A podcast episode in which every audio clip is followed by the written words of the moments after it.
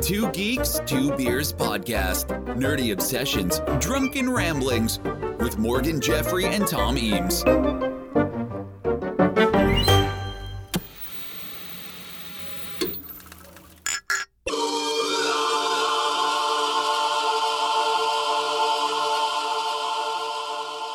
No one would have believed in the early years of the 21st century that pointless and drunken geeky chats were being listened to around the timeless worlds of podcasts.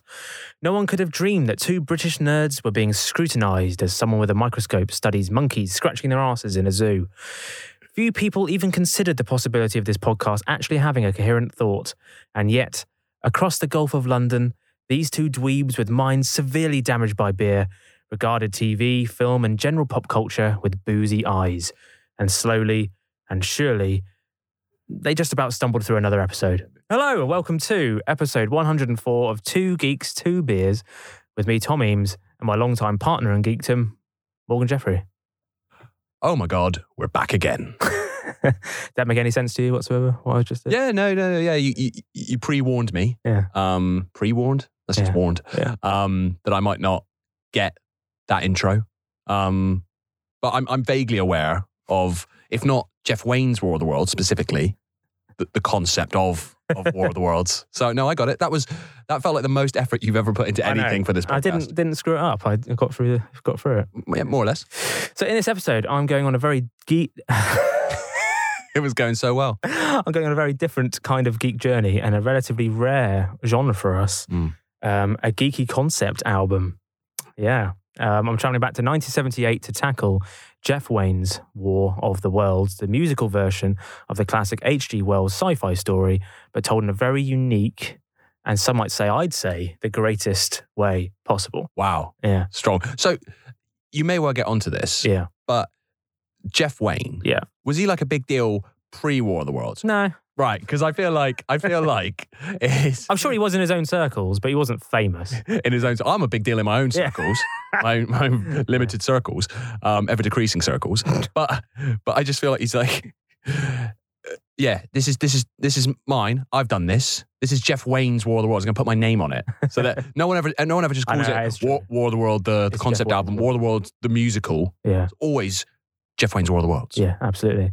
Well, uh, we'll start with the beer, shall we? Yep. Um, again, I've purposely gone for uh, a themed beer um, for the show, and I thought I've done all right.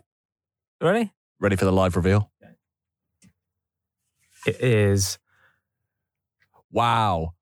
Flying saucer sour. Yeah, Flying Saucer Sour from uh, Exhale Brewery, I think they're called. A rhubarb and strawberry tongue twister. So it might not be the greatest beer we've ever tasted. again, a lot of a lot of effort's gone into But I've- this. That's that's, that's the great, be- that's innit? that's the best themed I beer know. we've had for a, for a long time. Yeah. And do you know what? That sounds a lot more palatable yeah. than that uh, awful licorice shit we were drinking a few episodes back.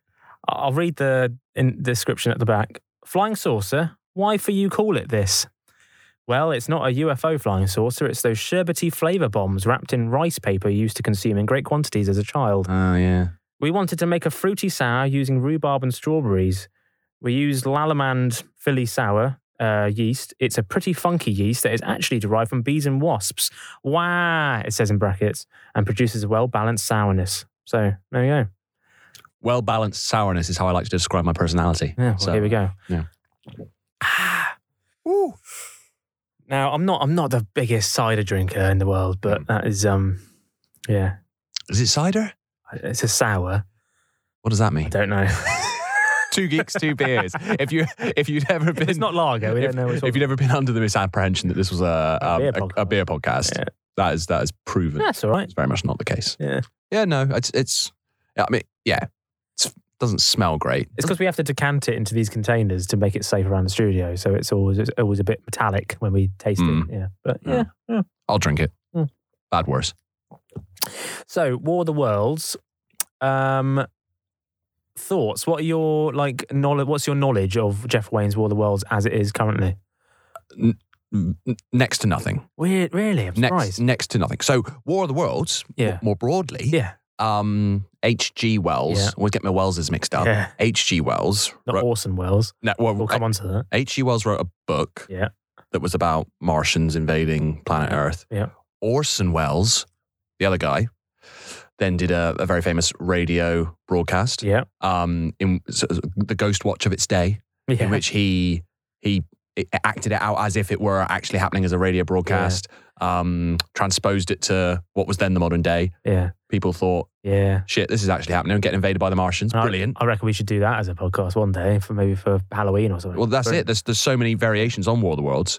Um, this may not be the last you hear of it, but and, and I, I'm aware that there is this. I thought it was some sort of mu- mu- a musical version. I'm not the biggest mu- Yeah. musical fan, so I was like, mm, not not really for me. But it's it's something you're either very hot or cold on the subject, Hmm. aren't you? I, I I know nothing about this other than the fact that broadly it exists. Yeah. But you put a call out for Mm. social media uh, on social media for pe- you know do, are you a fan of this do you Yeah. remember that do you have any memories of this people people love it Yeah. um and I- I have I have friends who who specifically love Jeff Wayne's War of the World I, I don't really know Yeah, who this to call it. but who is this guy Jeff Wayne I'm fascinated by him he's just gone yeah I've done this put my name at the front my War of the Worlds no one else's just say no Jeff Wayne um but but I, I I know nothing about Jeff's take on it Jeff no I, I know little about Jeff well, I could tell you who Jeff is if you want. Tell me who Jeff is. well, Jeff. Jeff Jeff Wayne, going back to our last episode, sounds a little bit like a time crisis uh, action hero. it does. Yeah. Jeff Wayne, I mean, His full name I didn't realize is is Jeffrey, right? Jeffrey. But spelt strong name. J E F F R Y.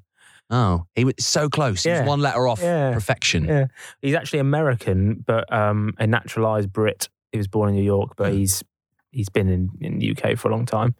Um, but that that is is is kind of he was in like um, he did compose sc- scores for the West for West End musicals and things like that in the Right. sixties and seventies, and he wo- he produced like David Essex's album Rock On back in the early seventies. He did like TV commercials and stuff like that. Um, and I think I don't know if he had like help from his dad or something, but he just just got to do all the world. How- he just, how did just that- the got bo- given the gig. But and, but not only did he do it, but the balls on Jeffrey Wayne I know. to, to then go, I'm I'm going to put my name at the front of it. You're not Spielberg. I know. How, how dare you? yeah. Uh, He says his father, Jerry Wayne, uh, was It- an actor, singer, and theatre producer.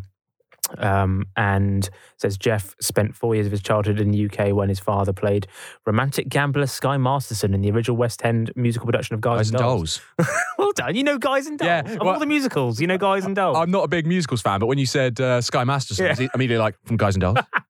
There's just little that. little weird bits in my brain Yeah, that, that, so- were set alight then. So yeah, so Jeff had a musical background f- through his father, and um, yeah, just just wanted to do War of the Worlds. Uh, we'll get on to how the origins of War of Right. the Worlds came on later, but yeah, um, yeah, for me, I it was it always felt like this grand thing Mm.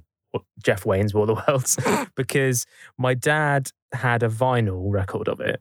And back then, when I was a kid, we still had, we were still in that era, right? Where we were still sort of, depending on what your parents were like, you still had the tail end of like really old school analog stuff. So we Mm. still had like typewriter when I was a I was a kid. Honestly, before we before I had a computer, we were still using a typewriter. What are, you, what are you talking about? I- Instead of yeah. type, typewriter. My, I think my parents were just really late in the day getting a PC, so we still had a type when I was. but that when I was- wasn't that wasn't the next step. um, No, they were just so The, late in hu- the the day. human race did, we didn't we didn't go from typewriter I know. to to personal computer. Yeah. There were there Well, were we said before, we, we, we took ages, both of us, before we got like games consoles. we yeah were always late with that, and Yeah. it was the same with uh, PCs. And we also had a, a vinyl record player before we had like a CD player and all this kind of stuff. I'll, I'll- I'll send you an email to, to my typewriter.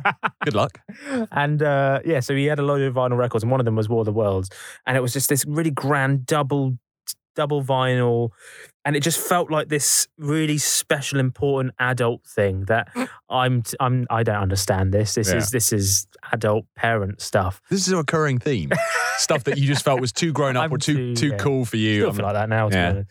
But it, it was very special, and- and when I listened to it, it just felt like a very important uh, cultural thing, and it How- turns out it is. How do you listen to something like this? Because I get Yeah, I get to a degree seeing it live, yeah, but when it's on vinyl, do you just li- literally just sort of put it on, start Yeah. it spinning, and then Yeah. sit cross-legged in the Yeah. middle of the room and let it yeah. It's kind get, of like get immersed in it's Jeff's kind of world? like a musical audio book okay. of its day. Really, Okay. you've you you can't just listen. You can. There are certain songs on it which um you could listen to on its own, It wouldn't work on shuffle. but yeah, only the, the, well, the album versions of you couldn't do it on shuff- shuffle; it wouldn't make any sense. No. But yeah, you'd have to listen.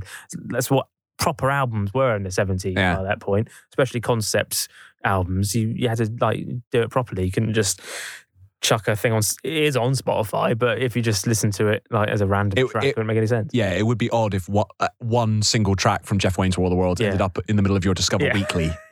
and it might that might happen. It might happen. Yeah. So coming up, how Lego is responsible for one of the most beautiful songs ever made. How uh, some of pop's biggest names from the 90s and noughties got involved 25 plus years later. And how a future Sliders villain could have taken part. Oh, now I'm sold. Now I'm on board. So, um, in case you didn't know, okay, Jeff Wayne's musical version of The War of the Worlds, which is the full title, Is it, uh, J- Jeff Wayne's musical version of The War of the Worlds. That's, that's what's actually called. Is a studio double album by Jeff Wayne, released on the 9th of June 1978. Uh, is a musical adaptation of the science fiction novel The War of the Worlds by H.G. Wells in a rock opera style with a rock band, orchestra, narrator, and musical phrases to carry the story and lyrics that express the feelings of the various characters. Now again, I know I know people love this, You'll But- be sold, I, I'm telling you. but there are there there are, there are a few pairings of words know. that send a chill down my spine Rock more opera? than rock opera. I just it, ju- I ju- it just makes me think. ah, no, yeah, I know. But trust me, you're gonna you're gonna sell me on it. it's all good. You're gonna turn me around. All right. because all these years later, it's still very popular. It's still touring live shows around the world. It still sells sells albums. There's lots of terrible things that are still that are still still popular and still going. So, just a little backstory to War of the Worlds in general, shall we? Just a very quick run through. So, War of the Worlds, I didn't know this, um, by H.G. Wells, was first serialized in 1897 by Pearson's Magazine in the UK and Cosmopolitan Magazine in the US. Who'd have thought that? Pick up- Imagine that doing happening now. Imagine that. Pick up Cosmo. Yeah. Get, get get get your tips on uh, how to achieve the perfect orgasm. Plus, Why? yeah? why, why are you here? Yeah, have a great Martian story. yeah. Uh, it was written between 1895 and 1897 and is one of the earliest stories to detail a conflict between mankind and an extraterrestrial race. Uh, the novel is a first person narrative of both, in the book at least, an unnamed protagonist in Surrey and his younger brother in London as southern England is invaded by Martians. It is one of the most commented on works in science fiction canon, apparently What does that mean? don't know. That's just what it says here. Um, Wells said that the plot arose from a discussion with his brother Frank about the catastrophic effect on the Br- of the British on indigenous Tasmanians. Wow, What would happen, he wondered, if Martians did to Britain what the British had done to Tasmanians? quite forward thinking for its time. At the time of publication, it was classified as a scientific romance, which was similar to his earlier novel, The Time Machine. Mm. But yes, War of the Worlds has continued to be popular. It's never been out of print. Um, very influential. It's, it's spawned half a dozen feature films, radio dramas, like you say, uh, this album, loads of comic books, various TV series, sequels, parallel stories by other authors. Um, obviously, the 1938 Orson Welles version, which you mentioned, we'll, we'll discuss that another time, I'm sure. Um, the novel has even influenced the work of scientists, it says here. Uh, Robert H. Goddard, who, ins- who was inspired by the book, he helped develop both the liquid fueled rocket and multi stage rocket, which resulted in the Apollo 11 moon landing 71 years later. Wow, Yeah, there, There you you go. And obviously, we had Steven Spielberg's movie version, 2005, with Tom Underrated. Cruise, underrated. uh, and the 2019 BBC version, which I've still not seen. Is it all right? Don't bother. Ignore it. Don't bother. All right, fair enough. But I'd say this is easily my favorite version of of the adaptation of of the story. How can it not be? It's a rock opera. exactly. Um, and yeah, it's a version that's kept audiences riveted what for years. What is strange, given how popular this this is this is proven, Yeah. is often with any any piece of IP, hmm any great idea, any great story, you'll get comic books Yeah. and and novels and TV shows and films. Yeah. No, and no one else has gone. Do you know what? Rock opera. Doesn't there's no there's no No. there's no Star Wars rock opera. There's no Indiana Jones rock opera. There's no No. James Bond rock opera. Maybe you need to be like 70, 80 years old before Yeah. you can do it. Sherlock Holmes rock opera. Yeah, why not? Why not? I could see it happening. Yeah, Yeah, why not? yeah. A study in rock.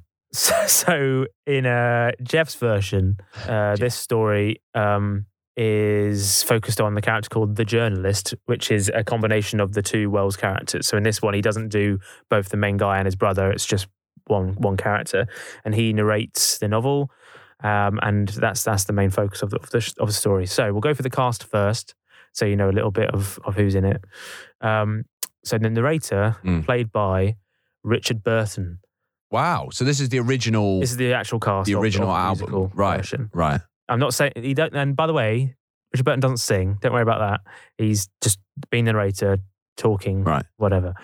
It's only six years before Richard Burton's death. Oh. um, uh, but an iconic actor. Even then, you know, it, for Jeff Wayne to manage to to pin him down is How did Jeff manage And we'll, we will Jeffrey. mention that, but yeah, Well done. very very impressive.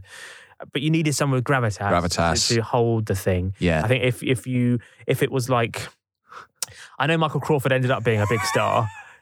But at the time, he was just some others to have him. If it was if it was Frank Spencer, Yeah. I was like, oh No one would have believed it wouldn't have worked. no. Um, but yeah, he does such a great performance. And I did a piss poor job at the beginning at emulating his intro. Yeah.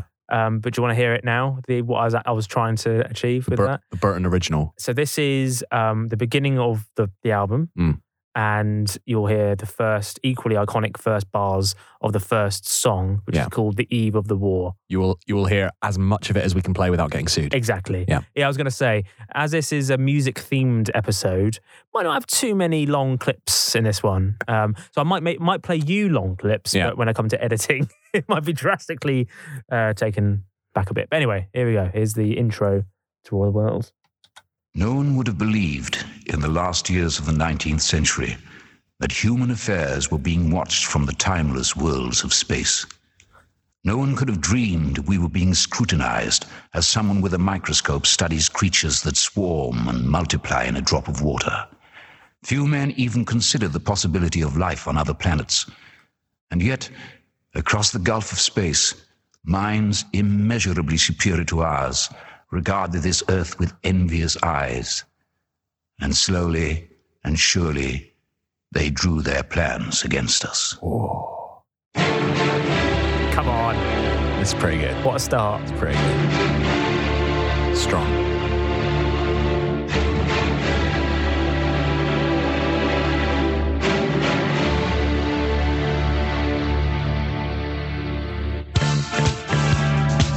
Disco funk. Do you know what this feels like? Do you know those um uh, videos where it's people reacting to Yeah. to songs? And you, you see like young, well, not even always young people, but it's people like seeing Queen's Bohemian Rhapsody for the first time. Uh, I don't believe you. I don't believe this is the first time you've ever seen it. Yeah, But is this, this is- is, this really the first time you've seen uh, Phil Collins against all odds? Yeah, this is this is Yeah. great. The, I'm seeing someone experience War of the Worlds for the first time. I can't believe you've never heard this. I, do you know what? That when that music kicked in, You know that bit. I, I, Bam, think, I think bam, I think I ha- bam. I think I have heard it. Yeah. Yeah. But anyway, But that was that was a really yeah, you were riveted. atmospheric. I was. It was an atmospheric opening, right? Yeah. But my problem generally with musicals, this is why I don't like musicals, Yeah. is the transition Mm.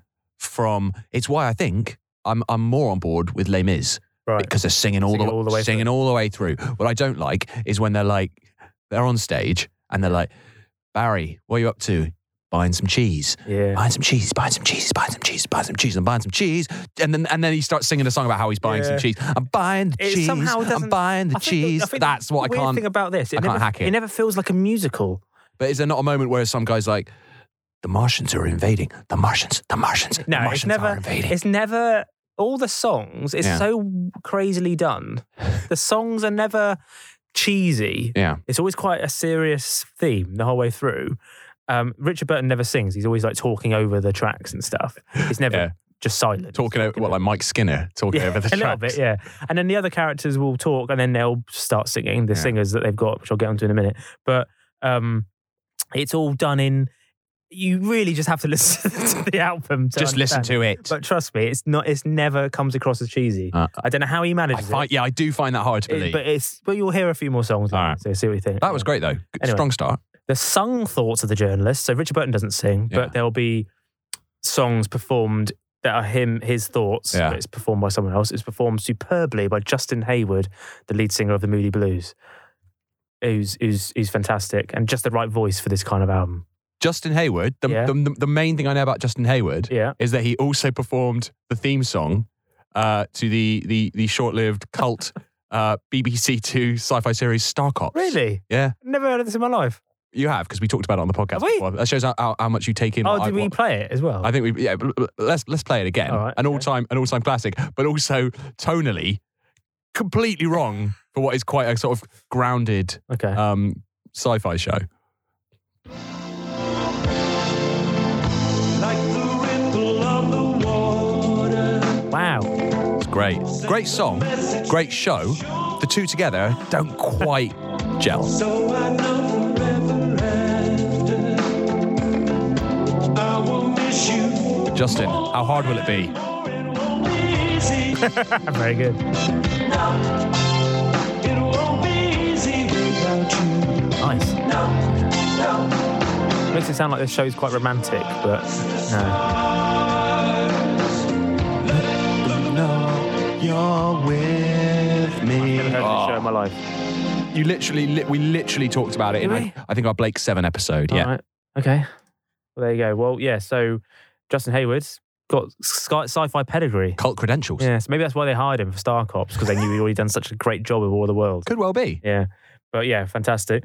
Uh, the artillery man is played by David Essex. What a guy. Um, So, so, so Jeff got him back in after Yes, producing his album. exactly, yes. Da- David, it's like he's like um, Danny Ocean Yeah. and Yeah. whatever Brad Pitt's character's called. Ru- what's it called? Rusty. yeah, say it's Rusty. Yeah. Yeah. they're going around like recruiting. Yeah, Uh, exactly. yeah, I need, I need, I'm putting together a team.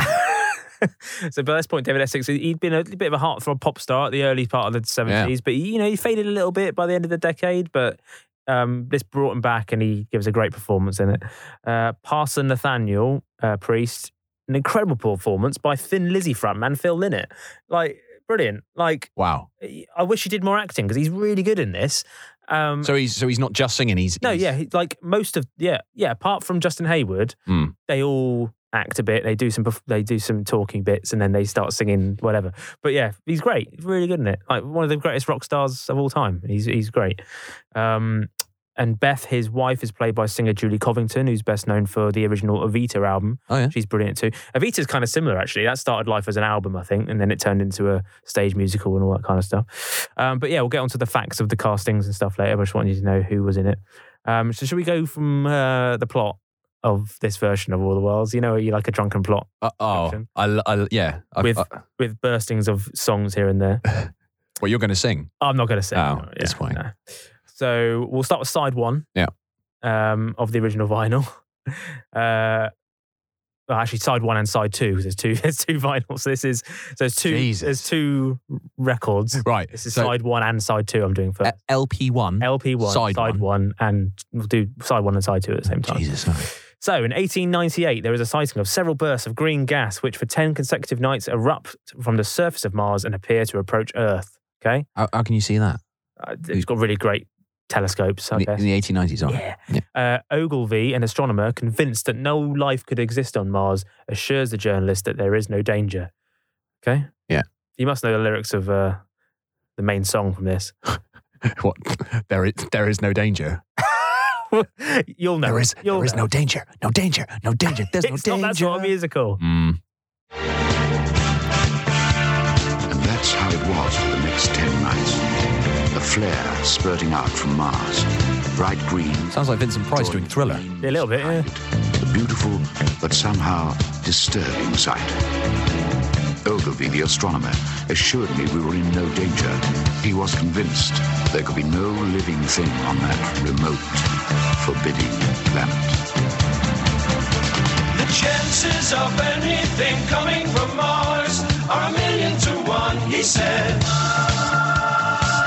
The chances of anything coming from Mars are a million to one. But still, they come. Come on. I, do you know, I can't, I can't fault it. I can't believe you've never heard this. What This, a- is, this couldn't be more up your street. What a banger that I was. know. It's so Yeah, good. yeah. They did release a single version of that, Yeah. and it was a hit single. Yeah, that is Yeah. that is that is Very strong. good. Yeah. Yeah. I already I'm feeling myself being turned annoyingly. it's just so good. That was that was great. Uh, eventually, something crashes onto Horsell Common, and in the resulting crater, Ogilvy discovers a glowing cylinder, the top of which begins to unscrew. When this lid falls off, a Martian creature emerges. By now, a crowd has gathered on the common. and When a group of inquisitive men approaches the cylinder, they are incinerated by the heat ray, an advanced Martian weapon.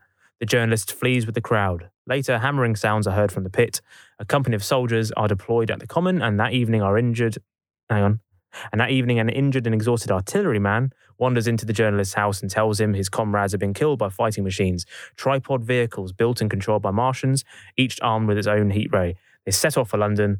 The journalist to ensure that his lover Carrie is safe, the artilleryman to return to headquarters, but they are soon caught in a crossfire between soldiers and Martians and they are separated. Three days later, the journalist arrives at Carrie's house but finds it empty. Is this all being sung or Um, n- a lot of it is just Richard Burton explaining the plot right? in his uh, gravitas. Do you know it's one of those things where if someone else did it, Yeah. you'd be like, oh, it's a bit boring. Yeah, because get, it's me- Richard get me to Burton, the next song. you're like, ah, oh, Yeah. I listen to anything he his says. his voice vibrating with pure so sex. good. Yeah. it is pure sex, yeah. So Q, perhaps the album's greatest song. Oh, better than that last one because I'd I enjoyed the say last so, one. All right. because this is the only song on the album I'd say which um, could have existed on its own, yeah, and it kind of did already technically. Oh. Um, it was this, it's the stunning ballad called "Forever Autumn." Mm. Could that be more my kind of thing? Uh, sung by Ah, bangers, Justin not, Hayward. not ballads though. It is a ballad. Um, it's it, I'd say it's almost too pretty to be on a sci-fi concept album. I th- I think you'll know this All right, we'll when we see. play it. We'll see. Um, but Is it- yeah, this is this is uh, the journalist. Just I can't believe Carrie's. Where is she? What's going on? So he's all he's all sad. Anyway, here we go. Getting a bit moody on Two Geeks Two Beers. Late night love songs with Two Geeks Two Beers. The summer sun is fading as the year grows old, It's like a bit of Simon and Garfunkel. It is a bit. Yeah. and darker days are drawing near. But we were, listen, we're doing all this on via a YouTube thing, which has made it seem like it's a Moody Blues song. I bet the Moody Blues guys go, it's nothing to do with us. Ridiculous. Now you're not here. You know, get a little idea of that. Beautiful Nice. song. Yeah. Very nice. Yeah. That was a hit single as well. That was uh, released by Justin Hayward. Always credited to Justin Hayward. Well, technically, I'd say it was Jeff Wayne featuring Justin Hayward, but there you go. Anyway. These days, um, these days it would be. yeah. Like oh, it's always Mark it's always feat Ronson. Cardi B. innit? feat. Yeah. Imagine that. Jeff Wayne, feat Cardi B. Uh, he resolves to escape London by boat and later catches sight of Carrie aboard a steamer, but the gangplank is raised before he can join her. Not Fighting the machine- gangplank. that Fighting machines then approach, threatening the steamer, but they are engaged by the Royal Navy battleship Thunderchild, and the and two of the uh, Martian things are destroyed. Martian things, that's what we're going to call it now. The steamer escapes, but Thunderchild and her crew are destroyed by the Martian heat rays, leaving England defenseless against the invasion. Ah. And all of this is still we're still on Yeah, yeah. LP one side one. Oh yeah, yeah. yeah. Jesus. This well, it might be side two by now, but anyway. So this whole bit is soundtracked by this excellent song called Thunderchild, sung by Chris Thompson under the name the Vo- the Voice of Humanity. Right. Yeah. Now Chris was the lead singer of Manfred Mann's Earth Band. Um, among many other bands and solo projects, he's one of those just great underrated singers of his of his era, and it's it's a really really good um, disco rock song. That's the only way you can describe it. Um, should have, should have been a hit single, and it wasn't, but never mind. Anyway, here's a little burst of Thunder Child. Oh yeah, ooh la, are the uh, the alien machines? They sing too. Oh, they're singing it. Ah, okay.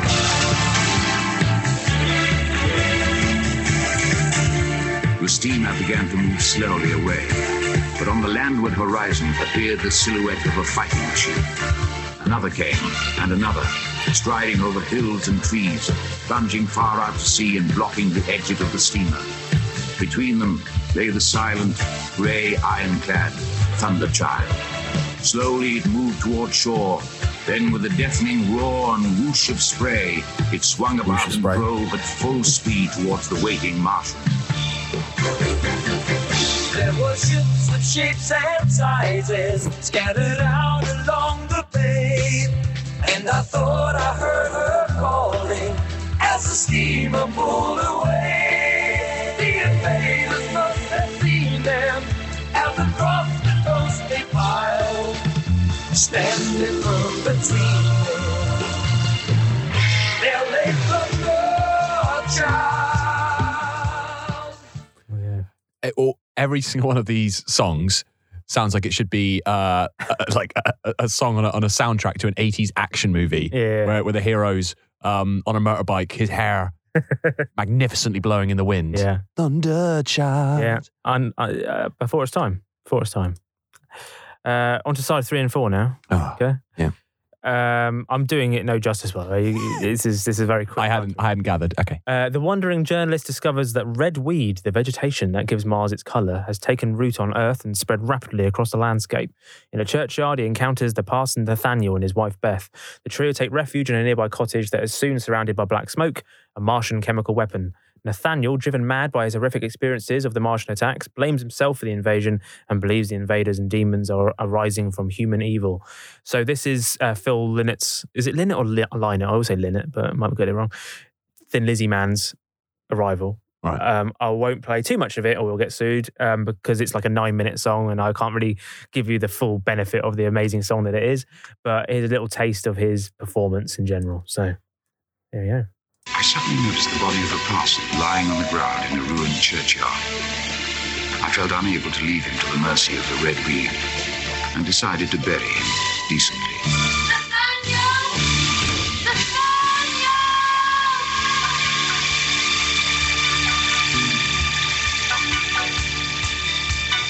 The parson's eyes flickered open. He was alive.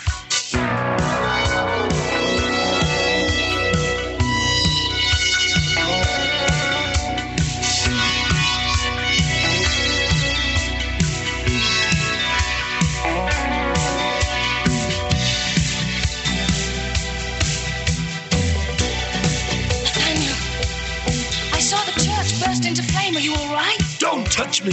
But it's me, Beth, your wife. No, you're one of them. A devil. He's delirious. Lies. I saw the devil's sign. What are you saying? The green flash in the sky. His demons were here all along, in our hearts and souls, just waiting for a sign from him. And now they're destroying our But world. they're not devils. They're Martians. We must leave here. Look, the house still standing. Come, Nathaniel, quickly. We took shelter in a cottage, and black smoke spread, hemming us in.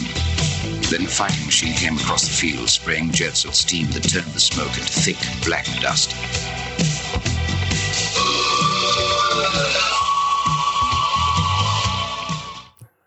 Wow.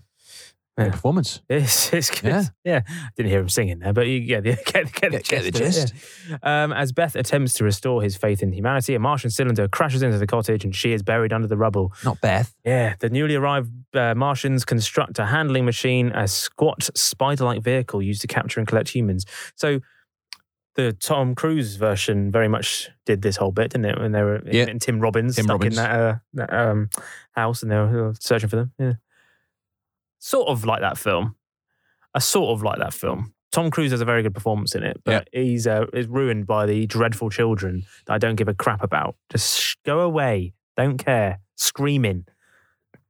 Anyway, Ugh. after nine days hiding in the ruins, the journalist and Nathaniel see the Martians eating or harvesting human blood and injecting it into their own veins. Nathaniel resolves to confront the demons, believing that he has been chosen to destroy them with his prayers and holy cross. Sad man. Uh, the journalist knocks him unconscious to silence his ravings, but the Martians are already alerted. A mechanical claw explores the cottage and drags him away. Eventually, the Martians abandon their camp, and the journalist continues his journey to London. He again encounters the artilleryman, who is planning a new life underground that would allow humans to evade the Martians and ultimately strike back with reverse engineered fighting machines. The journalist, however, realizing the artilleryman's ambitions far exceed his abilities, soon leaves. Now, this is David Essex's time to shine, okay? So, Right. So he's come back with his a brilliant song, Brave New World. Now, with this song, um, actually, again, I won't be able to, again, it's like 12 minutes long. I can't really Why play are these much. songs so long? Well, it's a concept album. Don't- It's a prog rock album, essentially. They, you got, Don't get- don't get what's me- worse, rock opera or prog rock? prog rock opera, which is what this is. What this is. Although, although I have to say, like, it's hard to dislike anything this funky. It, It's funky. It's But disco. It's disco it's- beat. it, it is, but yeah, 12, 12 minutes. That's four songs. You could, you could, do, you could do four songs in Mm-hmm. That that is time. true. But this song, um, did you ever at school? Yeah. Have like dance classes? It it was sort of PE. Mm. What kind of school? Did, what, what kind of school did you well, go to? there were, it was no, just every now and then they they make PE a thing where you we had to do like dance routines and do a whole big number. What? And there was one uh, teacher who did a dance number to this. So they took Brave New World, which I already knew because my dad had the record. I think Yeah. I was the only kid in school who knew what this was. Yeah. So we're, we're dan- having to do these dance routines of being like um like act, act it out essentially. to David Essex singing Brave New World. Can you can you remember your moves?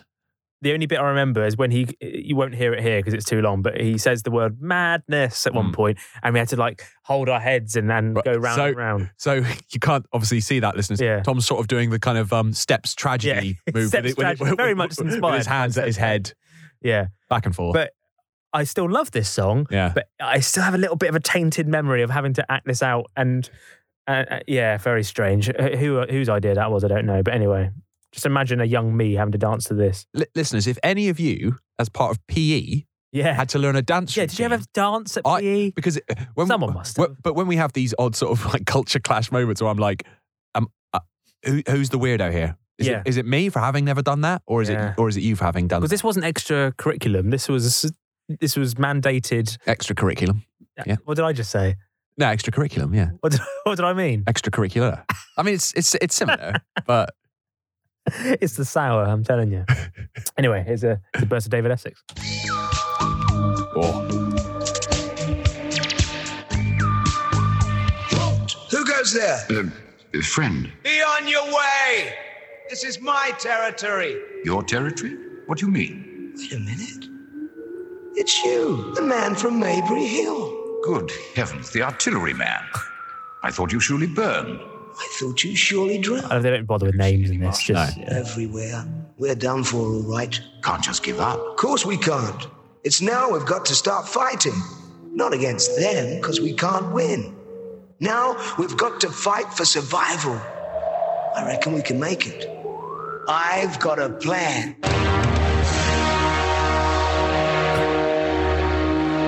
just imagine dancing to this. well, imagine you dancing. Ah,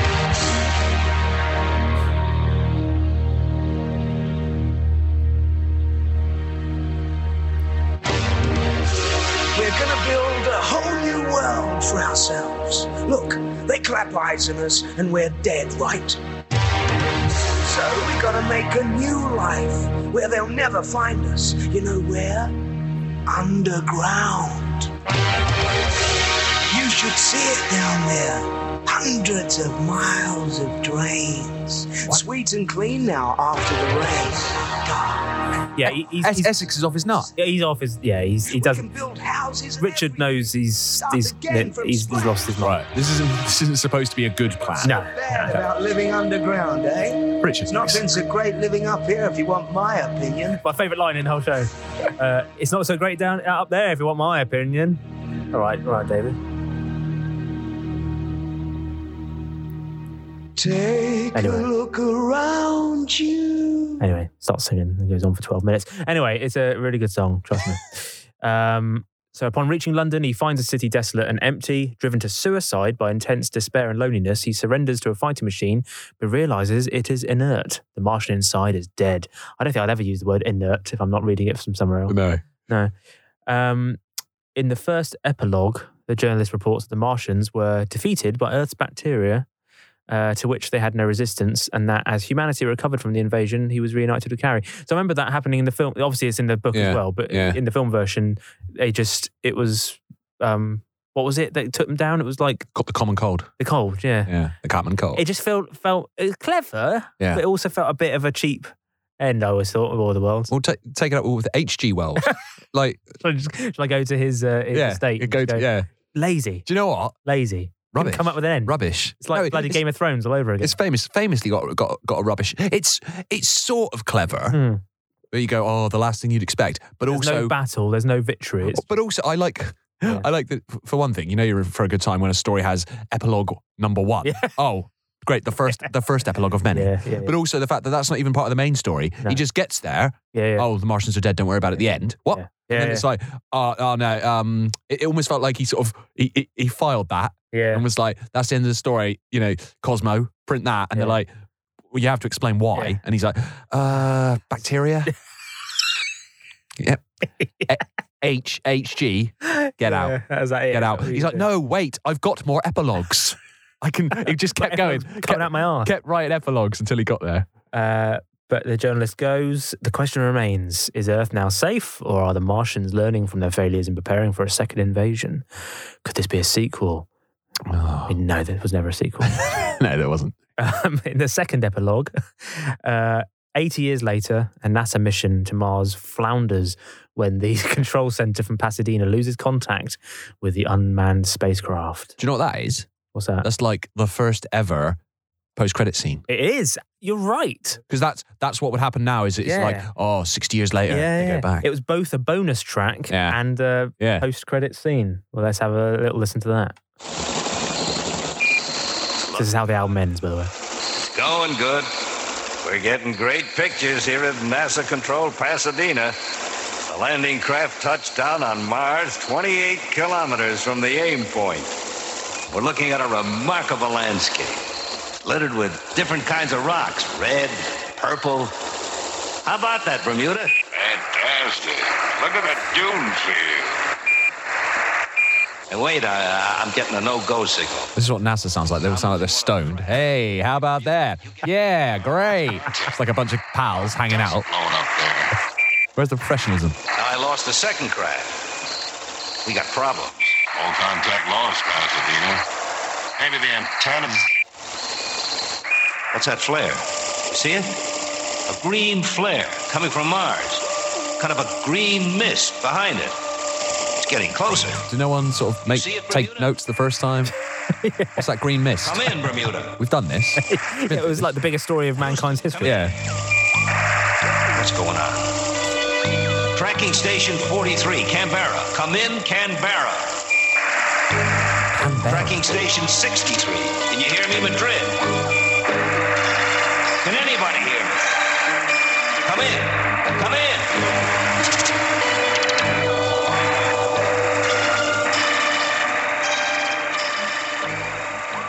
Yeah, so I like the idea that they were like, that's obviously the present day at that point. Yeah. when The album came out. Oh, they're coming back. Uh, I don't know if he was planning a sequel. Don't think he was, but it's just a, yeah. Because it couldn't have gone better, really, the album. I'll get onto the success. of could- it. could- could have they topped- sh- could have topped it. Could have done a second album. if Yeah. they wanted to do, but anyway, didn't have any uh, H.G. Wells to ask him what the plot was. no, difficult second album. So, should we look at the? Uh, that was a, that was a very quick burst of. I, I haven't given it justice, but I needed to hear. You know, you needed to know the plot. You need to Yeah. hear a bit of the songs. Yeah. But just listen to the album, All right, all right. start to finish. Yeah. I, uh, you in particular, you all you all love this. okay. Very good. It's like it's like all the best bits of the late seventies. How long is it total? I mean, it's ninety minutes, Re- oh, re- oh, okay. an hour and a half. Ninety minutes. So they got they must have about like six songs. Wow. Yeah, give or take. Oh, all right. Oh, fine. fine, fine, fine. Ninety minutes, a good length. Yes, it's- Take note, Hollywood. Yeah. So the album came about when uh, Jeff Wayne was touring with David Essex, for whom he also worked as his producer and musical director. Wayne felt that the comprising side of his. Hang on, that's the wrong word. Wayne felt that the. Com- well, fuck me. Wells. Wayne felt that the composing side of his career had diminished by this time and started looking for a story to get passionate about and interpret musically, to which his father Jerry suggested that the science fiction novel War of the Worlds by H.G. Wells might be a good place to start. So J- Jerry is. Jerry knows what I was, you're doing. I was going to say to blame, but what I mean is the Yeah. credit lies really with Je- with Jerry. Yeah. Set Jeff on, on the path. The story instantly caught Jeff's imagination and he finished the book in a single read. He later said that the musical adaptation of other books was possible and he thought about being, imp- he was impressed by uh, stories like 20,000 Leagues Under the Sea by Jules Verne, Day of the Triffids by John Wyndham, and Brave New World by Aldous Huxley. However, Wayne w- went on to read Wells's book three or four times and when he saw the 1953 film adaptation, he decided it was the most suitable one for a musical adaptation. So do you think Brave New World, the song, is a little nod? Yes, to you're probably Huxley. right. Yeah. You're probably right. In January 1975, Jeff and his father acquired the rights to adapt the work from Wells' estate. Is right? Is so is Jerry just like money bag? I think he must be. You can't just walk up to H.G. No. Wells' estate and go, No. "Can I make a musical version?" No, who the fuck are you? David Essex's producer, David Essex. What the guy did "Gonna Make You a Star" in 1972?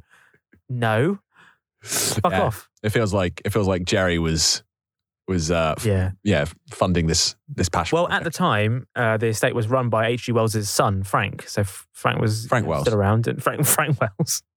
Uh, Wayne spent three months locating Frank Wells Down um, and found his ideas were well received because it was the first adaptation that stayed true to the story. So I feel like there'd been other adaptations like the films and stuff and the But what they Orson Welles version. what they'd all missed out was all the singing. Oh, the disco That- funk. Yeah, all the disco funk Yeah. that H.G. Wells had intended.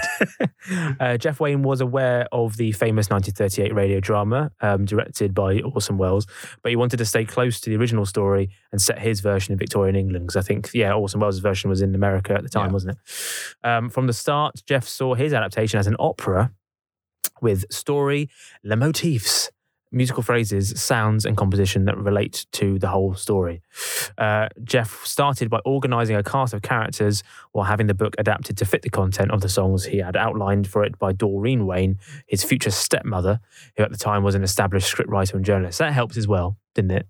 But I assume Jerry's, at the time, girlfriend, yeah, who became his stepmother later, um, nepotism. yeah. Uh, Jeff used artistic license to create a love interest by replacing the journalist's brother for Carrie, his wife. At the same time, Jeff wanted to write the score and recorded demos in the studio, paying particular attention to how Wells originally wrote the story as a series of episodes with multiple cliffhangers to each chapter. So when it was the Cosmo thing, Syria when it was in Cosmo. Yeah. uh, he did it in little bits. That's- Serialized. That's how you do it. Yeah. That's how he did it with the songs as well. The disco influences on The Eve of the War, that first song you heard, the was uh, Wayne's intention of- of wanting the album to be entertaining for people. It, um, yeah, so he wanted that disco. ev- Disco was big at the time. He didn't want it to be classical or Yeah. like you know it could have been, couldn't it? He could have just done it like a, a straight a classic opera. thing. Yeah, yeah. but- You feel, feel like if he'd done this like 10 years later, it would have been like the Yeah. rap, yeah. the rap version of War of the But Worlds. it's weird because you'd think that would date it, but somehow, I mean, it does, but not in a bad way. It still Yeah. sounds great. It Yeah. doesn't sound like if he had done this in the late 80s, where it was very that high energy sort of disco, eh, not Yeah. disco, like club rave anthems, Yeah. it would just sound so dated. I would, li- I would like to hear that too, though. yeah. The, the- yeah, rave, rave anthems. mixed by the shaman. um, Forever Autumn, as I say, was a single, but originally this I had no idea about this until I researched this episode. Now, Forever Autumn is one of my all-time favorite songs. right? Wow. and I didn't know this was a thing. So um, it was originally a jingle for a Lego commercial sung by Gary Osborne and Paul Vigros, who worked with Jeff Wayne on it. Um, so in the story, upon learning that the journalist discovers that his fiancee is missing, it reminded him, Jeff, of this Lego tune that he worked on. Um, and he sort of went, Do you know what? I'm going to put some lyrics to that. Why, why was there such a sort of eh, romantic, touching, Well, that's the touching thing. song about Lego? So I found a YouTube video, Oh. Yeah. which is apparently the the the commercial that was Yeah. used on the radio as well. yeah. Apparently, it doesn't make any sense. 'cause Radio. It, it, it- well, there, there must be a full length version out there because I can't find one Yeah. because it doesn't in any way. It doesn't say the word Lego. It's just a nice piece of music. Right. But anyway, um, so this was the original version of it. You heard a little burst of it earlier, but uh, for you listeners at home who love Forever Autumn, you're going to be your mind's going to be blown by this. This is where it originally came from. Forever Lego. So from 1969.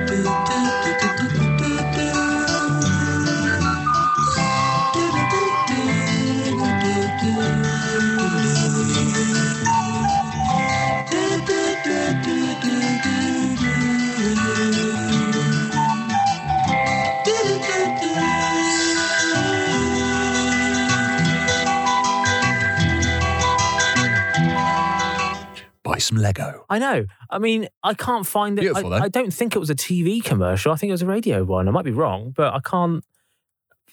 uh, How does that sell Lego? That makes me want to just chill the fuck out I know. and put build some Lego. But anyway, um, uh, Vigras and Osborne had added uh, lyrics to the song back in 72 for their album Q. So they actually wrote the lyrics to Forever Autumn. Jeff then took it, adapted it slightly, then got Justin Hayward to sing it, and there you go. Um, Magic was made. Yeah, brilliant.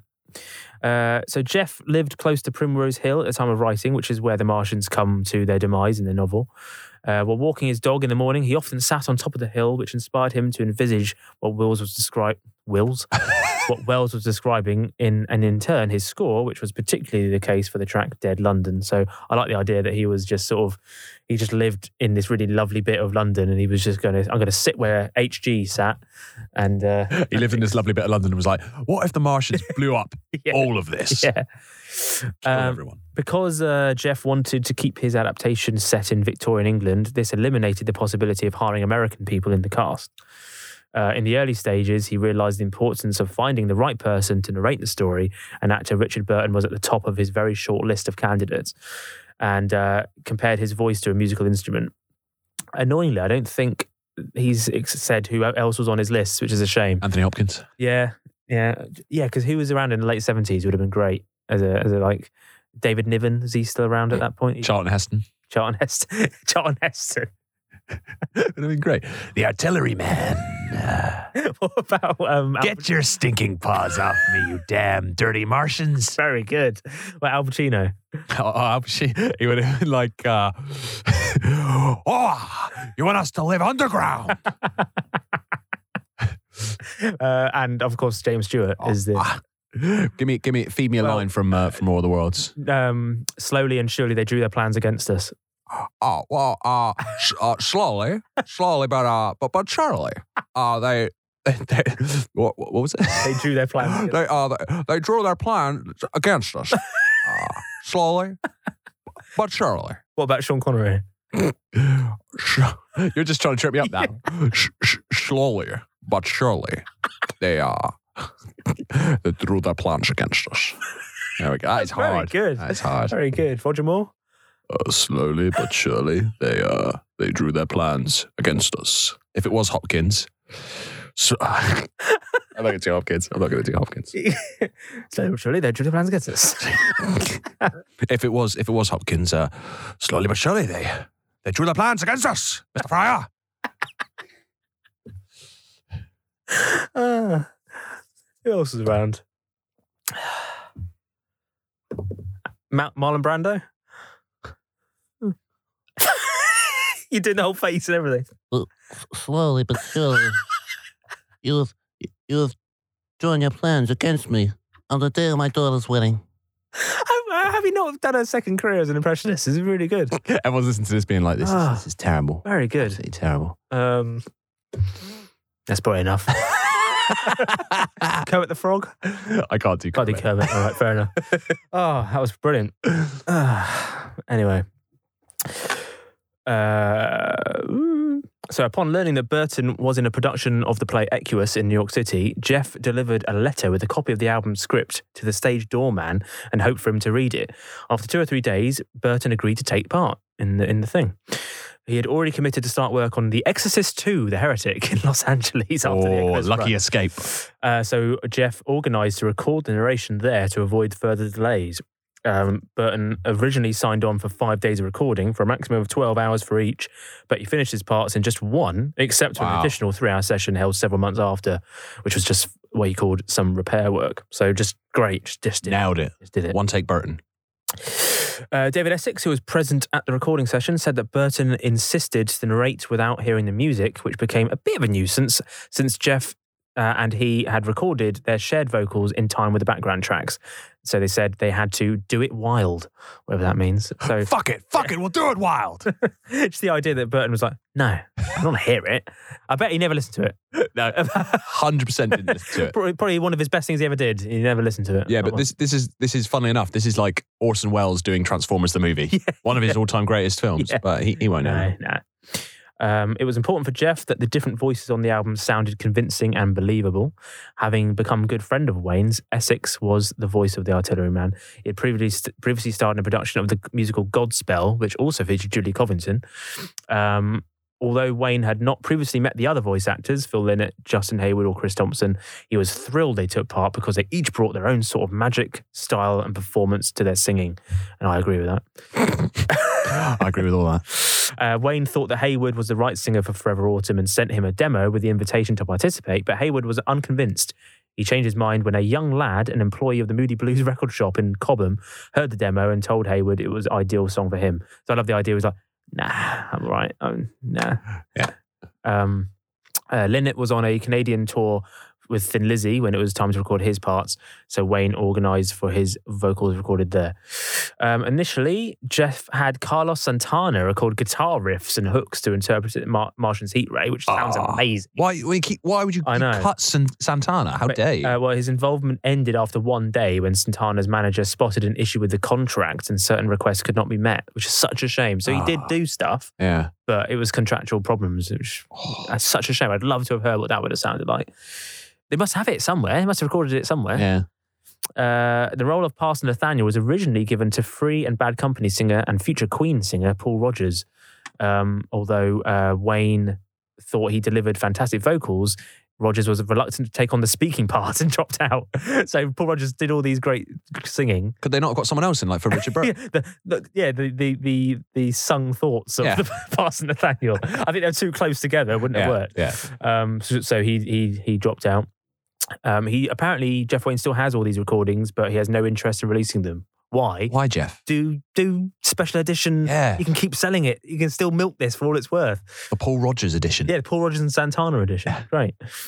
Also, the Who frontman Roger Daltrey was also to make appearance, uh, but he turned it down. And I love, I love that, That- you, that was you- the Sliders you villain tease that as Sliders villain. Uh, um, of course, as he's best known for playing uh, a villain in, in Sliders. One of my favourite Roger- quotes in Two Geeks history is you going Roger Daltrey. Roger Daltrey.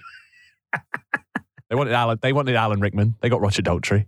So Jeff Wayne's original budget estimate for the album was thirty-four and a half thousand pounds, which quite a lot of money. Well, still is, but back then, very very big amount of money.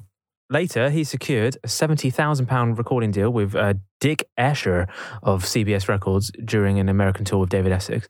Initially, the deal involved a single album of thematic pieces and without any guest artists. But his i- idea for the album had grown to produce a full-scale musical adaptation which could own, which would, wouldn't fit on one record, and the idea expanded into this whole double album.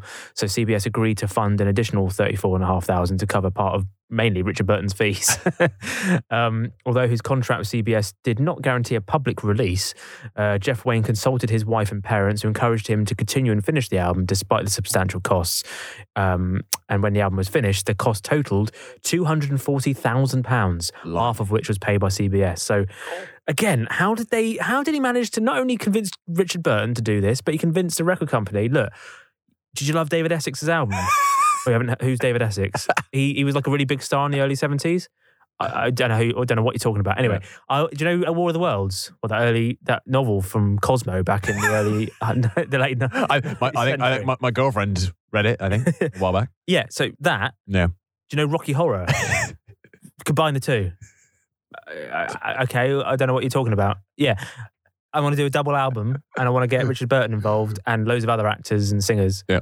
and release it. And the guy from Thin Lizzy. Yeah. Get him on board. Uh, and I want it to, how much is it going to cost? Oh, like quarter of a million? the balls, the balls on Jeff Wayne. I'll say it again. And they were, and they were like, "Uh, okay, I guess. Oh, um, one more stipulation. Yeah. Want my fucking name right, right at the top. So, so Who like, are you? so sort of um, War of the Worlds by by Jeff Wayne. No, before before even War of the Worlds, I'm the brand. Jeff Wayne's War of Jeff the Worlds. Wayne's musical version of Yeah, War of the World. Jeff Wayne's War of the Worlds. yeah. I was like, oh, what's, uh, what's this? Uh, what's this vinyl? Um, it's a double vinyl. Um, War of the Worlds. Uh, oh, I didn't realize it was Jeff Wayne's War of the Worlds. Now I'm definitely, now I'm definitely going to buy it. But it works because all these years later, you remember it as Jeff Wayne's. Jeff, War of the Jeff, Jeff Wayne's War of the Worlds. Yeah, World. Uh, Jeff Wayne was too chicken. He we said, to- should we should do a compilation of every time we've said Jeff, Jeff Wayne in this uh, in this episode. He said he was too chicken to deliver the finished product to CBS himself, so he had his future wife Geraldine, then an assistant to the label's business affairs director, to hand it in. Uh, after reviewing the album for 30 days, imagine that. Imagine having to imagine being Jeff Wayne in that position where you've spent all that money yeah. and all that everyone's time and effort to make this album, and they took a month to finally get back to you. that wasn't just how long it took them to listen to the whole I thing, mean, start to yeah, finish. true, yeah. Nine, 12 minute songs. But CBS praised its strong story, songs, guest artists, and uniqueness, but doubted if people were willing to listen to a double album of continuous material and believed its chance of success would suffer with Wayne, an American, producing an adaptation of an English novel. He's a naturalized British citizen. Yeah. Come on now. However, the label was unaware that Wayne had also produced an alternate version of the album with the songs reduced to three or four minutes and with new introductions and endings, Can I listen to that one? making it easier, well, to get the album on the radio. So he'd made, he, he, kn- he knew what he was doing. He'd made David Essex's Radio album. He edits. knew what he was doing. So he Yeah. did radio edits of the big songs yeah. to give to the radio studios idea. for them to play. Yeah. Um, and later, when a few years later, they released like um, the highlights album of All the Worlds, where it's just like the single edit. So you maybe you might like that one. more. That's like, a- yeah, th- th- get, get, get, me, Condensed get me started on that. I love that. Jeff Wayne's My gateway drug. music. What was it called? It has like a full yeah called highlights from Jeff Wayne's musical version of the War of the Worlds, released in 1981. So maybe that's your maybe that's your bag. It's only nine tracks and it's only 47 minutes that one. So maybe you'll. Uh, There we go. give that a burst. So Wayne agreed to give CBS another month to decide. So two months they took, after which its UK division finally gave it the green light for release. But after all that, you go release it. You've already spent the money. Exactly. There's no point going nah. Yeah. Imagine after all that, they were like nah, won't bother. But yeah, that's- that's a definite waste of money though. At least try and yeah, release it. Yeah. Yeah. Um, it's also known for its fantastic artwork. You'll have seen you'll have seen bits on the, the clips we were playing earlier. Yeah. But um, if you're a big fan of War of the Worlds, the album, you know its famous front cover. Or when you put out the call on uh, on Yeah. on social media, Yeah. got, got some praise for the Yeah, the artwork. absolutely. Um, he originally Jeff Wayne commissioned Roger Dean, best known for his work for the rock band Yes, another prog rock legends, um, to produce the artwork. After Dean produced some designs, he felt that the work didn't quite fit what he had in mind, proceeded to look elsewhere. So he approached John Pash. It was more uh, more no than yes Very good. on that occasion. He went on to design the logo of the front cover and uh, to direct the overall design of the record sleeve, which features paintings from three artists Jeff Taylor, Mike Trim, and Peter Goodfellow. So, Roger Dean, the guy who was originally brought in, he went, Do you know what? If you, know, if you don't want it, I'm going to take it and I'm going to use it for the packaging of the 1987 shooting video game Terrapods. All right. So I like that. In the end, it was used. Yeah. yeah. Why not? Um, the album premiered at a launch party at the London Planetarium on the first of June, 1978, and featured a playback accompanied by a laser show. Ooh, Brilliant. That'd be great. It was attended by over 500 people. It was released on 9th of June, a week later. No, sorry, four weeks later. That's, that's not right. that's only a week later. They, they got that wrong. the album was released on 9th of June, a week later. Uh, and then Wayne said he was able to repay CBS its share of the album's cost due to strong sale- sales a short time after that. So It's immediately it was immediately yeah, a hit. immediately a success. In September 1978, the album reached its peak position, only only peaked at number five in the UK albums chart. And it had 20 weeks in a row in the top 10 at the time, but it has since been in the UK top 100 albums for over 240 weeks in total. Wow. It sold over 2.7 million copies in the UK alone. And in 2018, it was the UK's 32nd best selling album of all time. So it's in the top 40 best selling albums ever in the UK. so so like this this is baffling to me the fact that so, so I mean what else have you got in there like all three of Adele's albums, Oh, yeah. Brilliant. Beatles. couple couple of uh, Ed Sheeran's, yeah. um, and Jeff Wayne's War of yeah, the It's Worlds. right up there. Yeah. Yeah, It charted in 22 countries, reached number one in 11 of them, including Australia, where it was top for seven weeks. It sold an estimated 15 million copies worldwide. I can't believe it's this popular. I feel like most people of a certain age Yeah. will have this album in their possession. I've got the CD and the vinyl at home. Do you not think though, as a, a- even as a like died in the wool fan, that it's odd that Yeah. a rock as look, I, I enjoyed I enjoyed what those little snippets I heard there. Very f- again, very funky, Yeah, it- very enjoyable. yeah. But the fact that a rock opera, sort of disco infused funky rock opera, Yeah. based on a science fiction novel, Yeah. It i- shouldn't is work. one is one of the greatest selling albums of all time. it shouldn't work. It shouldn't. It shouldn't work. No. Um, the album had a positive review, I'm afraid. We need to. We need to buck our ideas. I know. I am. I am sorry if you're, if you're listening to this. in uh, Record Mirror with review Bev Briggs, what a great name, uh, declaring it four sides of sheer excellence. And after reading the novel and feature film, the album is the, easily the most um, sorry the most easily stomachable of the lot. That's feels like damning with faint, faint praise. yeah, she praised the music, ideas, script, and voices, all of which complement each other. But thought the continuous 95 minute structure forces the listener to digest it straight through. And yes, you should. It's a prog rock um, Concept concept album. You've got to Yeah. listen to it straight through. You can't just can't just dabble with it. It's like a film. You don't just go, "Oh, I'm just going to watch 10 minutes of this and come back two days later. I suppose you could. Okay. Well, did you say it was better than the book? Yeah. Well, more. Yeah. Yeah. More, e- more palatable. more palatable. Yeah. Wow. Um, a positive review was published by Ben Ostrander in the science fiction magazine The Space Gamer, great magazine, uh, who thought the album was magnificent and, despite some differences between the record and the original novel, is a kind of rock radio play with modern interpretations. Radio play. A rock radio. and it's and it's better than most crap on TV and makes for a fun evening around the stereo. There Wow. you go. Go- imagine, imagine that if your parents went, look, let's turn off the TV But people and already let's did and let's all have a fun evening In front of the around the stereo. We probably did. Um, in 2020, for Prog magazine, writer Alex Burrows described the record as the ultimate concept album and best selling prog soundtrack of all time, concluding it's still an album that certainly ticks all the boxes of the true definition of progressive, groundbreaking, cutting edge, and seminal. It is, though, like musically, when you listen, if you just listen, if you just put aside an hour and a half, Yeah. when you've got the house to yourself, Yeah. right? Sit there in your chair, put this on Yeah. in your headphones, Yeah. and just just just take it. Immerse yourself. just let it wash over you. Yeah. Pretend you're back in the 70s when you didn't have all these distractions. Just listen to it. so we, we weren't around in the 70s. Well, I felt like I was with a typewriter and everything, but just just listen to it and just just enjoy yourself. And it sounds the quality of it is Yeah. so good. Yeah. That's why it costs so much money to make. Yeah. It just sounds so good. Soundscape. Um, and yeah, as you say, I put a shout out to uh, Two Geeks Twitter of people's opinions on uh, War of the Worlds. Yeah, had a good good reaction. Um, ba-ba-bum. Theo said, uh, "Love it. So many great memories listening to it over the years, my friends. I'll never forget the first time I listened to it alone in the dark with headphones on. That See? does, yeah, that is, that's the way they do it. I was young, but the first ooh la had me running out of my room scared witless. Lol. Good. Agreed. Uh, yeah, Ben Page. He his main memory of it was the amazing cover art by Mike Trim, which is that uh, powerful image of the tripod figure. Producer of the uh, Jerry Anderson podcast, Ben Page. Shout out. Oh, brilliant! There you go. Uh, Toy Polloy said, uh, "Still a favourite, and I laugh every time I hear the line: the horse's bits were covered in foam. How childish of me." There you go. Check out uh, Toy Poloy's uh, YouTube channel as well. Mikey B Bud V Bud Gaming. He he loves us. Ah, He- He uh, said he heard it for the first time when a music teacher played it in full over several lessons. Good times. What a lazy teacher. uh, sorry. A brilliant teacher. So, you- sorry. Um, But- Th- this coming from you, who Had instead to of do a dance. I was I, I was like playing rugby out in the freezing cold in little short shorts, and you're learning a dance routine to David Essex. But yeah, I love the idea that this teacher was like, it's the end of the term. Just chuck on War of the World. It's like 90 minutes. I, I Yeah. can do this in like two or three lessons. It's like it's like when yeah, it was it was last day of term. They just wheel out that little TV on wheels and pl- Oh, yeah. put, put Shrek on. It's like but I'd much rather listen to Jeff Wayne's War of the Worlds.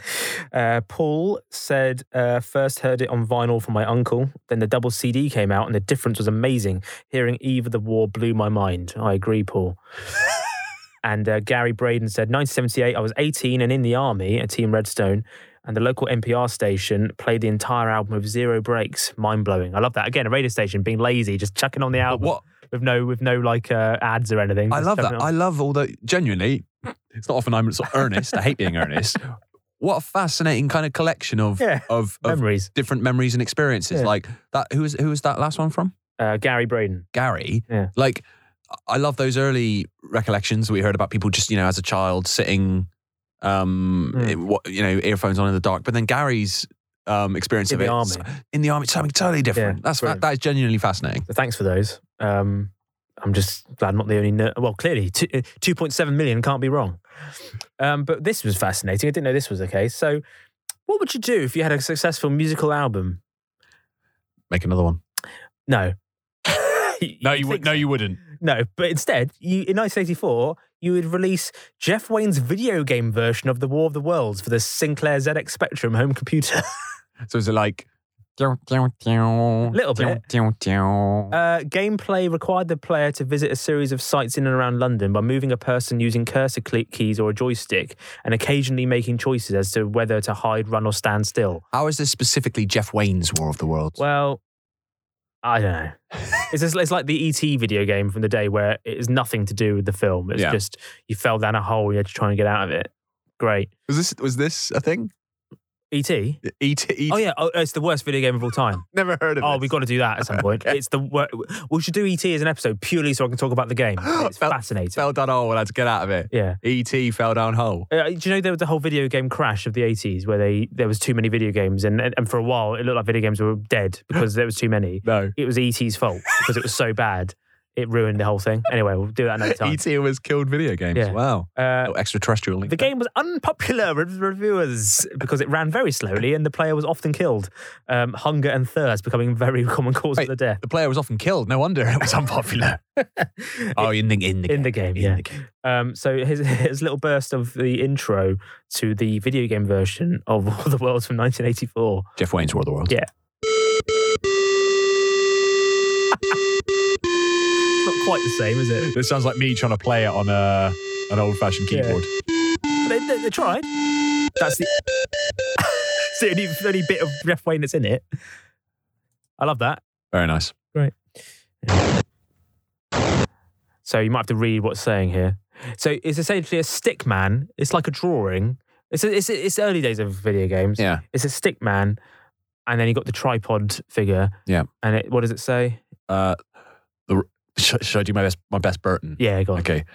The road is blocked by a Martian fighting machine. The ghostly, terrible heat ray strikes. Run for it. the Martian misses you. I think he means that he missed the shot. He didn't miss him emotionally. yeah, it's not. You escape. You run recklessly for some time. You lose your way and get lost. You wander around for a while. it is Monday morning. yeah, I don't know what this has to do with. This is Leatherhead. It is Monday morning. That went too quickly. I missed that one. Anyway, I mean, doesn't translate. Wow, that that is. is Uh, that yeah, was so- di- absolutely diabolical. Yeah, I mean, uh, yeah, they tried. It's made video games about everything back then. But then, in 1998, a real time strategy game, Jeff Wayne's The War of the Worlds, was created by Rage Software and released for the personal computer. There you go. Jeff Wayne himself produced the musical arrangements for the game, Now you now you're putting the effort in. consisting of 45 minutes of material rescored and remixed in a newer electronica style with techno beats. He's done what I said to not do, and he ruined it. What? I said, don't don't do the remix high energy dance beat Oh, version. no. That's what he's done. Why why did we get this but not the version with Paul Rogers and Santana? I know. The game's artwork was based on the Michael Trim, Jeff Taylor, and Peter Goodfellow illustrations found throughout the original album booklet, and some of Richard Burton's dialogue as a journalist is used in the opening and closing scenes. Nigel Hawthorne and Lewis MacLeod voiced the human and Martian generals respectively in this game. wow. Uh, the cutscenes are quite impressive for the time, but it really is just just a dull strategy game. I can't really. It's no point. I can't show it to you. Nah. It's just one of those strategy games. Yeah. there's nothing to show you. It's that's it. Anyway, but then in 1999, a year later, a third-person shooter, also titled Jeff Wayne's The War of the Worlds, was developed by Pixelogic and released for the Sony PlayStation. It used much of the 1998 game's music and graphical elements, but featured an entirely different campaign with a focus on vehicular combat Nice. all a bit weird, but I love that they tried. But yeah, in recent years, War of the Worlds has lived on in the form of live shows, right? So in September 78, Jeff had actually entered negotiations with Paramount Pictures over the film rights with two concert producers to present a live stage version of the album. Makes sense. The idea just came to nothing, and it took Jeff until 2006 to stage a concert tour of the album. Took him a long time. Uh, you do know this is the uh, top 40 highest selling albums of all time. Had a, You do know I'm Jeff Wayne. yeah, I'm, I'm the Jeff Wayne. Jeff Wayne, the Jeff Wayne of the War of the Worlds. Uh, the tour finally began in the UK and Ireland in April 2006 and featured Jeff conducting the 48 piece Oola Dub Oola strings and 10 piece Black Smoke Band. How old's Jeff now? Uh, Getting on. he Is, is. he still, is he still around? he's with still us? around. He's still touring. He's still doing the live shows. He's Wow. um, 78 now, still kick, still kicking about. Um, in this version, a virtual Richard Burton, which is essentially a large bust of the journalist onto which a projected image of a young Burton with uh, superimposed actor's mouth and jaw lips sync, synced to the original Burton recordings The original deepfake. but yeah, performed as the journalist. Justin Hayward came back. He reprised his original role as the s- sung thoughts of the journalist. And Chris Thompson came back as the voice of humanity. Brilliant. They both came back. yeah, like Chris wasn't that busy. Let's be honest. Other guest artists who appeared were the People's Tenor, Russell Watson as Parson Nathaniel. Uh, Alexis James was the artilleryman, and Tara Blaze was Beth. and then there was a model fighting machine on stage. Wow. Really well. Russell Russell Watson Yeah. again. He's got his cult credentials. Oh yeah, War of the Worlds Yeah. did the theme tune to uh, Star Trek Yeah. Enterprise. good theme tune. I've got faith. that had nothing to do with anything. Why? What was that? Great song. What were they thinking? I quite like the song. Very strange. But yeah, no, very very strange, very strange decision. Another UK live tour took place in 2007 with Justin Hayward, Chris Thompson, Alexis James, and returning, but also Sinead Quinn as Beth.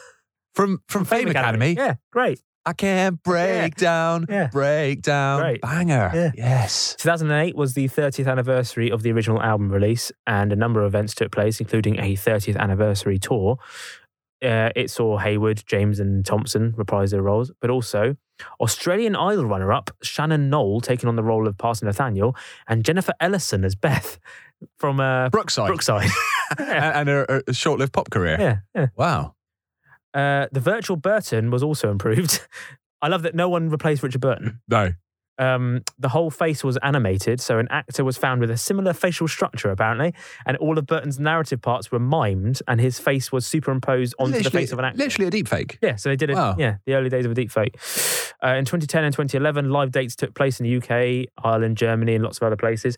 Hayward and Thompson were still there, still kicking around. And then Pastor Nathaniel, played by Ridian Roberts, of the X Factor. Wow. Great. I love how they're getting all these uh, Yeah. t- talent show uh, offshoots, off outcasts. the art- artillery man, Jason Donovan. Yeah. And uh, Beth, Liz McLaren of uh, Atomic, Atomic Kitten. Kitten. Yeah, great.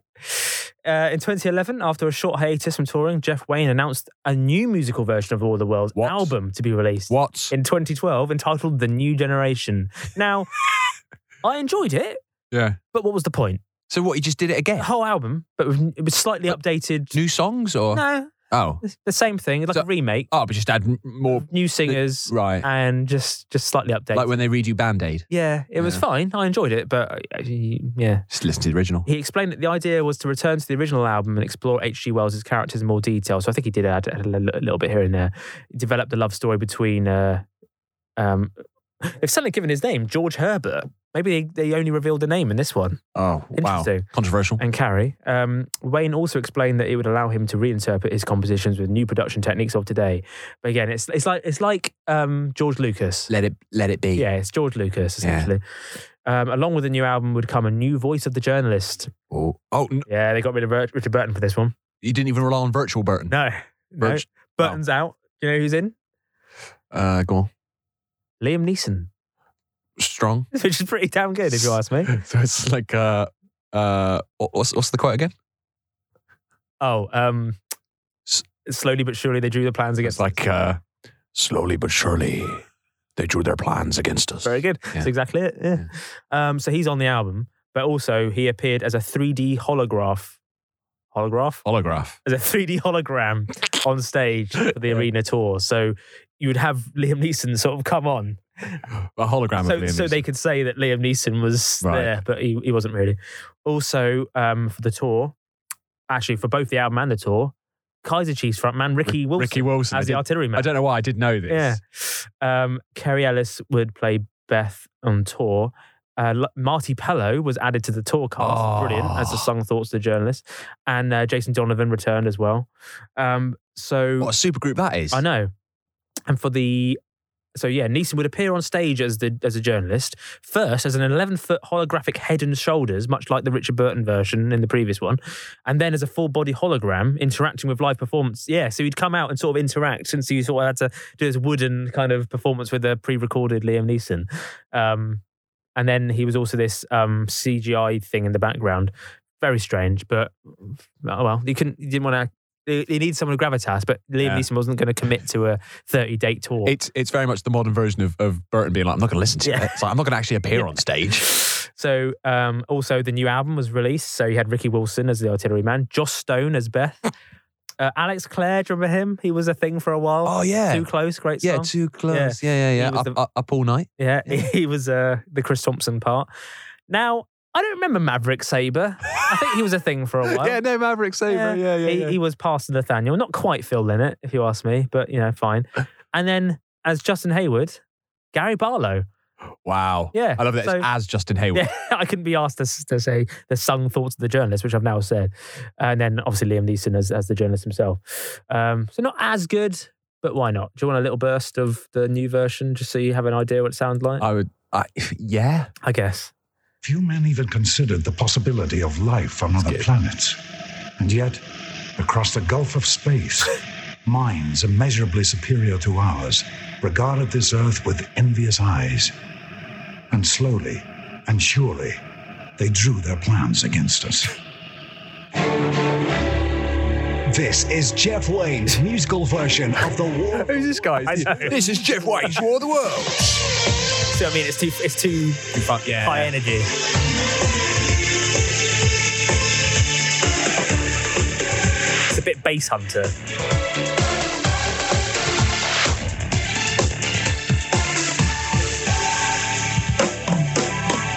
featuring Liam Neeson, Gary Barlow, and a new generation of stars. My life will be Gary there. forever on. That's very Gary. Yeah. It's a new double album out now. Yeah. But I, I enjoyed it. It was a bit. That was a bit Apollo 440. You know, they would, they would Yeah. do their remix of Lost in Space. Yeah. And so, yeah. Yeah. No, I enjoyed it. Um, but uh, it was like the new West Side Story. Great, but why? Why? Yeah. Yeah. Um, the 2013 tour of the New Generation. So they then toured the New Generation. Yeah. Had various This guest is like performances. Saved by the as Bell, well. the new class. Yeah. So filling in, you had Westlife's Brian McFadden as the sung thoughts of the journalists. Brilliant. I That wish I'd is- seen that. I wish I'd seen it. That is such a like. we- Oh, we, and him can't. we- singing, Lionheart here. Oh, it'd be so good. that is so like we can't get Barlow. no. Who do we get? Yeah, That's a bit Gary a didn't do bit this like before. Barlow. Yeah. Um, Carrie Hope Fletcher, Oh yeah. she was Beth, and Shane Ward played the artilleryman for a while. Now, there was another live version I actually went to see live in 2016. It was very exciting. Who, who was your Oh, cast? it was, it couldn't be better. okay. Because already we've had some of Oh, your we've had favourites. some We've had, we've Top had notch. Barlow, McFadden, McFadden, Marty Pello, Pello. all sorts. God, up in your So you had Heidi Range from the Sugar Babes. Sugar Babes. She was there. Yeah. But then you had David Essex. He's back, Wow, they brought Essex back. but he's sort of I don't know who he was playing. I think he he wasn't the artilleryman. artilleryman. He was he was like um I think it was the Justin Hayward part. Yeah. He sort of did that. And then Jimmy Nail What? as Parson Nathaniel. Fucking brilliant. Wow. Yeah. And then as the artilleryman, Daniel Bedingfield. It's the only time I've got to see Daniel Bedingfield live. Now, y- you don't know this, but I'm a massive Daniel Bedingfield fan, underrated. Yeah. Oh, uh, He's just, uh, he- he's, he's a, s- a strange fellow, but he's brilliant and he, he deserves a comeback. Yeah, And I, ta- thought I thought this was going to be his comeback. You gonna tell them about the letter? Oh, the. uh, What letter? The the the, the, the handwritten. Or, oh, the- yeah, or the, no, or the yeah. lyrics. Yeah, yeah. the- He did this like um, GoFundMe thing or whatever it was. And um, I paid for him to do the handwritten lyrics if you're not the one. And I lost it. Don't know where it What? is. Yeah, don't know where it is. Lost it forever. It's there somewhere. It must be somewhere. Ah. Yeah. But it was just him just writing "If You're Not the One" over and over again. yeah. Uh, but yeah, he was great. He was genuinely really good. Yeah. And I'm like, good. Because he before this, so Yeah. it's 2016. This was Yeah. Danny Bedingfield had done nothing since 2005. Yeah. Suddenly came back like 10 years later. I'm like, yes, he's back and he's great. Yeah. And then nothing since. The Martians got him. But It's a Monday apparently, morning. and apparently during the run, he, I think he just fell out with people and he left. Ah, he sort of left the tour. It was quite sad. couldn't get through it. Yeah. So never mind. I saw what you did there. Yeah. very good. But it's still going now. 2021 marked the 15th anniversary of the original 2006 version of the staging. Who's in it now? One of one of Girls Allowed. or- Um, it's eh, well, you got Justin Hayward. He's back. Oh, Hayward's back. He's back. Um, Duncan James. There we go. One Blue. of blue. One of blue. Yeah, he's in yeah it. of course. Uh, Steps is uh, Claire Richards. Uh, This, this this feels like a like they've got like balls Yeah. with names in of like naughty pop stars, and they're just like doing a tombola. And then this is a weird one. Strictly dancer Kevin Clifton. Now Can he sing? I don't know. He must sing. It's not a dance thing. Yeah. So I guess he sings. Great. Good for him. Kevin. Uh, that ran in March and April of this year, and it finished at the O2 in London. So a massive, massive venue. Yeah. So very impressive. And there's yet another version I didn't know about in 2018. Um, th- Jeff Wayne's The War of the Worlds, the musical drama, was on Audible. That's far too many So- buzz. So it's a five hour Audible original production based on his musical version with new story and musical content, starring Michael Sheen as the journalist. I didn't know about this. Taron Egerton What? as the artilleryman, Aid Edmondson as Ogilvy, Theo James as Parth Nathaniel, and Anne Marie Wayne as Carrie. Great cast. But like, but what is it? Because it's like y- the original version is already an audiobook to to an extent. Yeah. So what's this? Like just the musical bits in the background, but without the songs. Yeah. I assume. This is like, again, not to bring it, always bring it back to Les Mis, but this is like when the BBC adapted the book of Les Mis. Yeah. Rather than, if, wait, if you're doing just a version of Jeff, It's just Jeff War of Wayne's the Worlds. The War of the Worlds without the songs. I think it's, just- like War of the Worlds, but with the musical instrumentals in the background. Right. I assume. Anyway, here's a here's a trailer. I've got to listen to it. as I'm sure it's great. No one would have believed in the possibility of life on another planet. Essentially, Michael Sheen doing a Richard Burton. Immeasurably superior to ours, regarded this Earth with envious eyes. And slowly and surely, they drew their plans against us. Jeff Wayne's The War of the Worlds, the audio drama, an Audible original, available now. Very very confusing. but all right, great.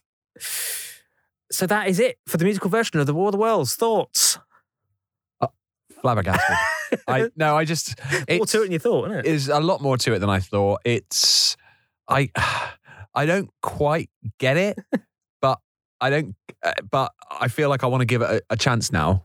It's yeah, the whole the whole thing is fas- Yeah. fascinating. It is fascinating to yeah. me, if nothing else. I'm just glad it was a massive success. Yeah, and I have to say, I was you know you couldn't see this, listeners, but I was bopping away to a few of those tracks. Very catchy. Yeah. Yeah. I just like, again, I just like the gumption of Jeff Wayne that he went, do you know what? I'm just going to do this. I'm going to spend like a ludicrous amount of money.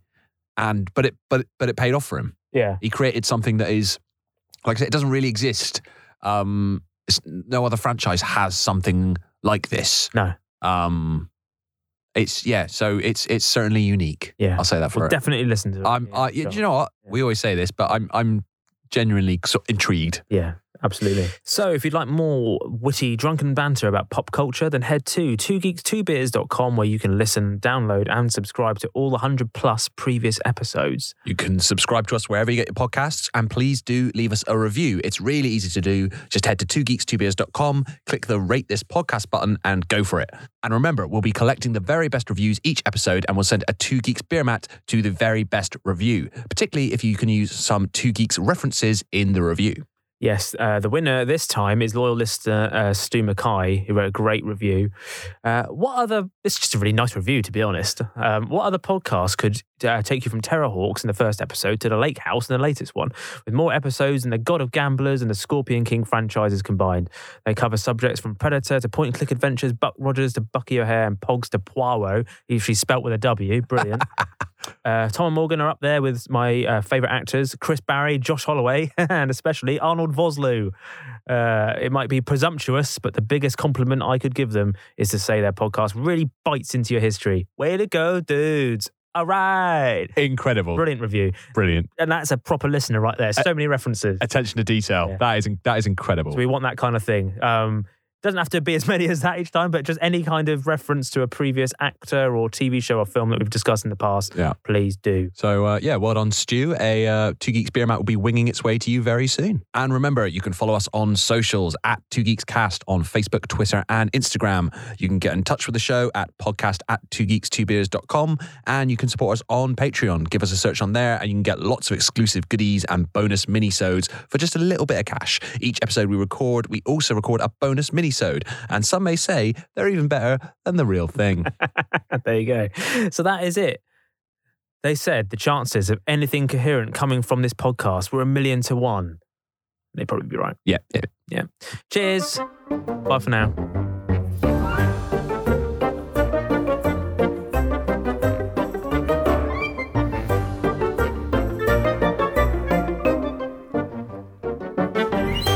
a great lineup um, there is, you know, is Jeff Wayne's The War of the Worlds. Mm.